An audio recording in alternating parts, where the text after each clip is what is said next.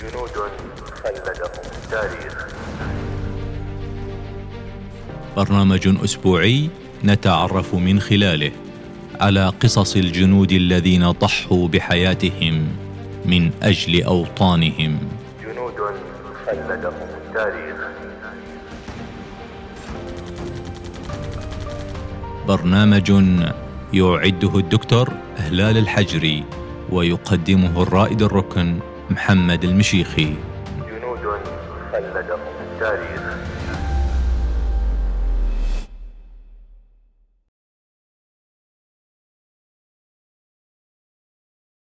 ديزموند دوز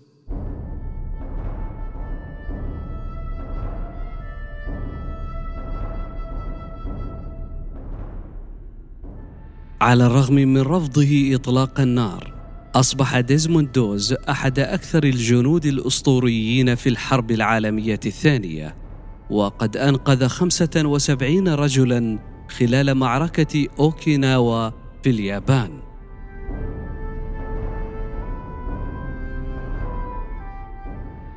إذا وصفته بأنه بطل فمن المحتمل أن يصحح ديزموند دوز لك ذلك. سيقول لك الطبيب الشاب الذي أنقذ في الحرب العالمية الثانية بمفرده حياة 75 جنديا أمريكيا في هاكيسو ريدج في أوكيناوا عام 1945 إنه لم يفعل سوى الصواب. وسيقول أيضا إنه لم يحمل سلاحا ابدا لأنه كان يعمل على إنقاذ الأرواح وليس انتزاعها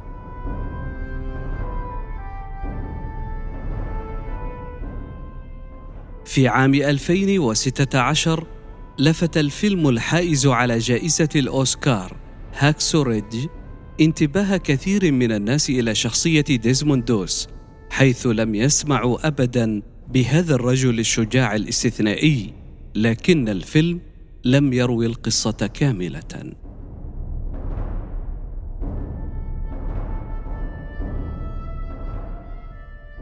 منذ صغره أظهر ديزموند دوس المولود في السابع من فبراير من عام 1919 التعاطف الذي سيظهره كجندي في وقت لاحق من حياته.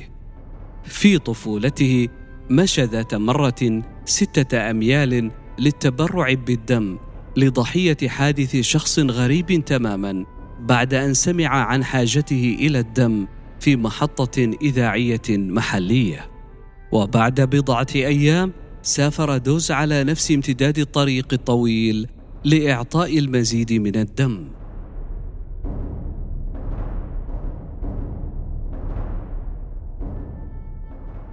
في الوقت نفسه تقريبا طور دوز أيضا كراهية للأسلحة استمرت طوال حياته حتى خلال فترة القتال تنبع كراهية دوز للأسلحة من معتقداته الدينية وأوضاعه الاجتماعية الصعبه أمضى دوز طفولته في القيام بأشياء مثل تسطيح البنسات على السكك الحديدية بالقرب من منزله في لينشبورج بولاية فيرجينيا.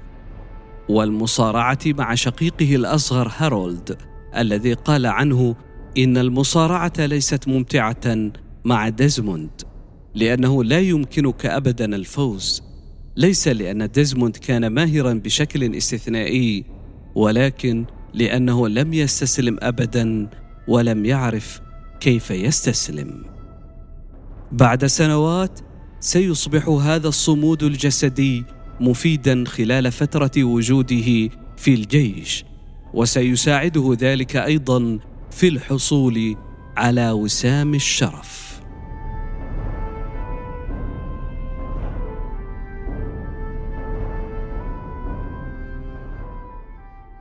في سن الثامنة عشرة سجل دوس طواعية في التجنيد وعمل في حوض بناء السفن في نيوبورت نيوز في فرجينيا وعندما اندلعت الحرب العالمية الثانية انتهز دوز الفرصة لأداء الواجب وخدمة بلاده أثناء الصراع. لكن حقيقة رفضه لحمل السلاح ناهيك عن قتل أي شخص أكسبته لقب المستنكف الضميري وهو لقب يطلق على من يرفض الخدمة العسكرية. كان لقبا كرهه دوس وبدلا من رفضه القاطع لأداء الخدمة العسكرية أصر على أن يعمل طبيبا. ولكن الجيش عينه في سرية البناتق على أمل أن يترك العسكرية فورا.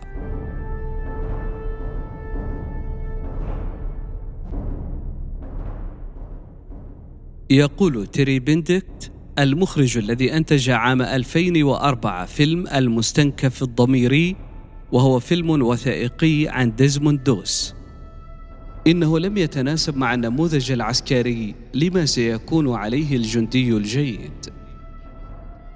استأنف دوس قرار الجيش حتى قرروا على مضض جعله طبيبا لكن زملائه الجنود في معسكر التدريب ظلوا غير قادرين على فهم سبب وجود دوس هناك في المقام الأول. لقد قاموا بمضايقته بلا رحمة لكي يكون رجلا ويحمل البندقية. كما رماه بعضهم بأحذيتهم وأشياء أخرى بينما كان يصلي بجانب سريره في الليل حتى أن أحدهم هدده قائلا دوس عندما ندخل في القتال سأحرص على ألا تعود حيا. كرهه العديد من الجنود لأنه حصل على إذن بالغياب يوم السبت لأن العمل في يومه المقدس كان مخالفا لدينه ناهيك عن أن الضباط أعطوا دوز كل أسوأ الأعمال ليكملها بنفسه يوم الأحد. لا أحد يريد أن يكون صديقه. وقد أصر بعضهم على أنه عديم الفائدة لهم بدون سلاح دفاعي. لم يتجاهل دوس سلوكهم القاسي فحسب بل ارتقى عليه أيضا. كان يعتقد أن هدفه هو خدمة الله ووطنه. كل ما أراده هو إثبات أن هاتين المهمتين ليستا متعارضتين.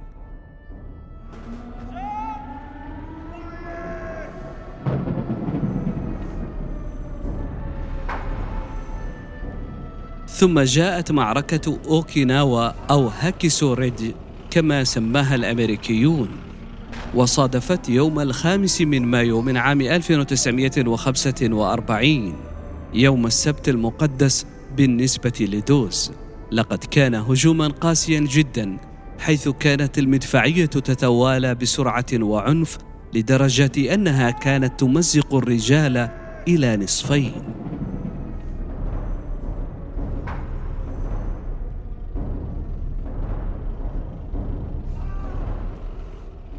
خلفت خطة الجيش الياباني بانتظار وصول جميع الأمريكيين إلى الهضبة ثم فتح النار عليهم عددا كبيرا من الجنود الجرحى. لكن اليابانيين لم يعرفوا أن الأمريكيين لديهم ديزموند دوز.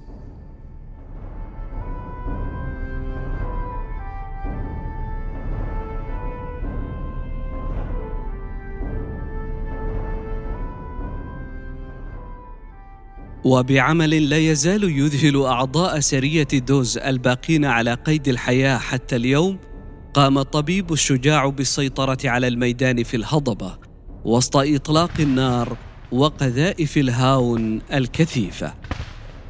عالج دوز الجنود الأمريكيين الجرحى الذين ربما تركهم الآخرون ليموتوا وحتى عندما كانت حياته في خطر كان مصمما على إنقاذ أكبر عدد ممكن من الرجال.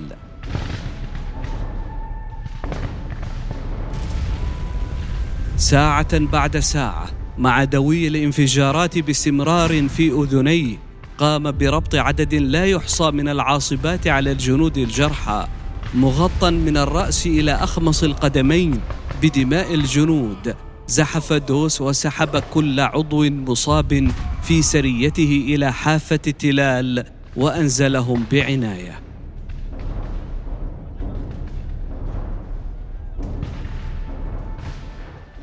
عمل لأكثر من 12 ساعة تحت وابل النار وأنقذ عددا لا يصدق من الأرواح البشرية.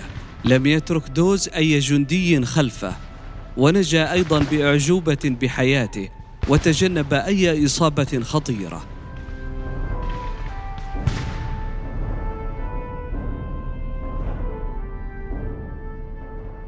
يرى دوز أن الله أنقذ حياته في ذلك اليوم المصيري. بعد أسبوعين خاض دوس المعركة مرة أخرى على بعد أميال قليلة من الجرف. عندما سقطت قنبلة يدوية يابانية في حفرة تحتوي على دوز وبعض مرضاه حاول ركل القنبلة لكنها انفجرت.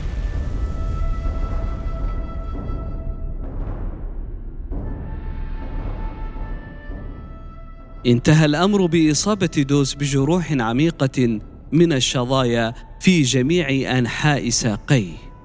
عالج نفسه من الصدمة. وضمد جروحه دون مساعدة من أحد. بعد خمس ساعات وصل أحد المساعدين أخيرا ومعه نقالة. لكن عندما رأى دوز جنديا يحتاج إلى نقل زحف إليه وسلمه النقالة وأخذ في إسناد رفيقه.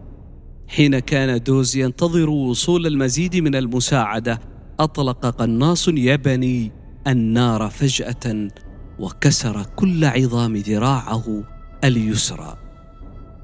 ثم زحف ثلاثمائة ياردة إلى محطة المساعدة دون مرافقة. فقد الوعي بعد ذلك وفقد أيضا كتابه المقدس في ساحة المعركة.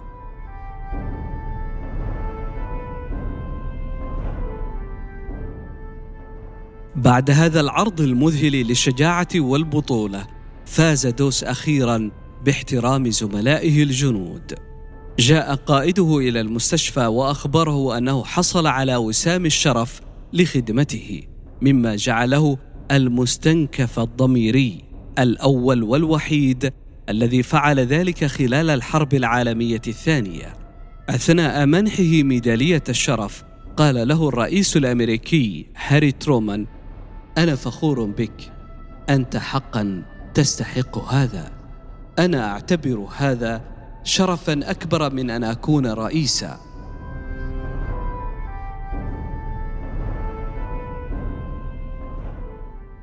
عاش ديزموند دوس سبعة وثمانين عاما وستظل قصته مصدر إلهام في الحياة ومثلا لكل جندي يخاطر بنفسه من أجل رفاقه ووطنه وأصبح من الجنود الذين خلدهم التاريخ.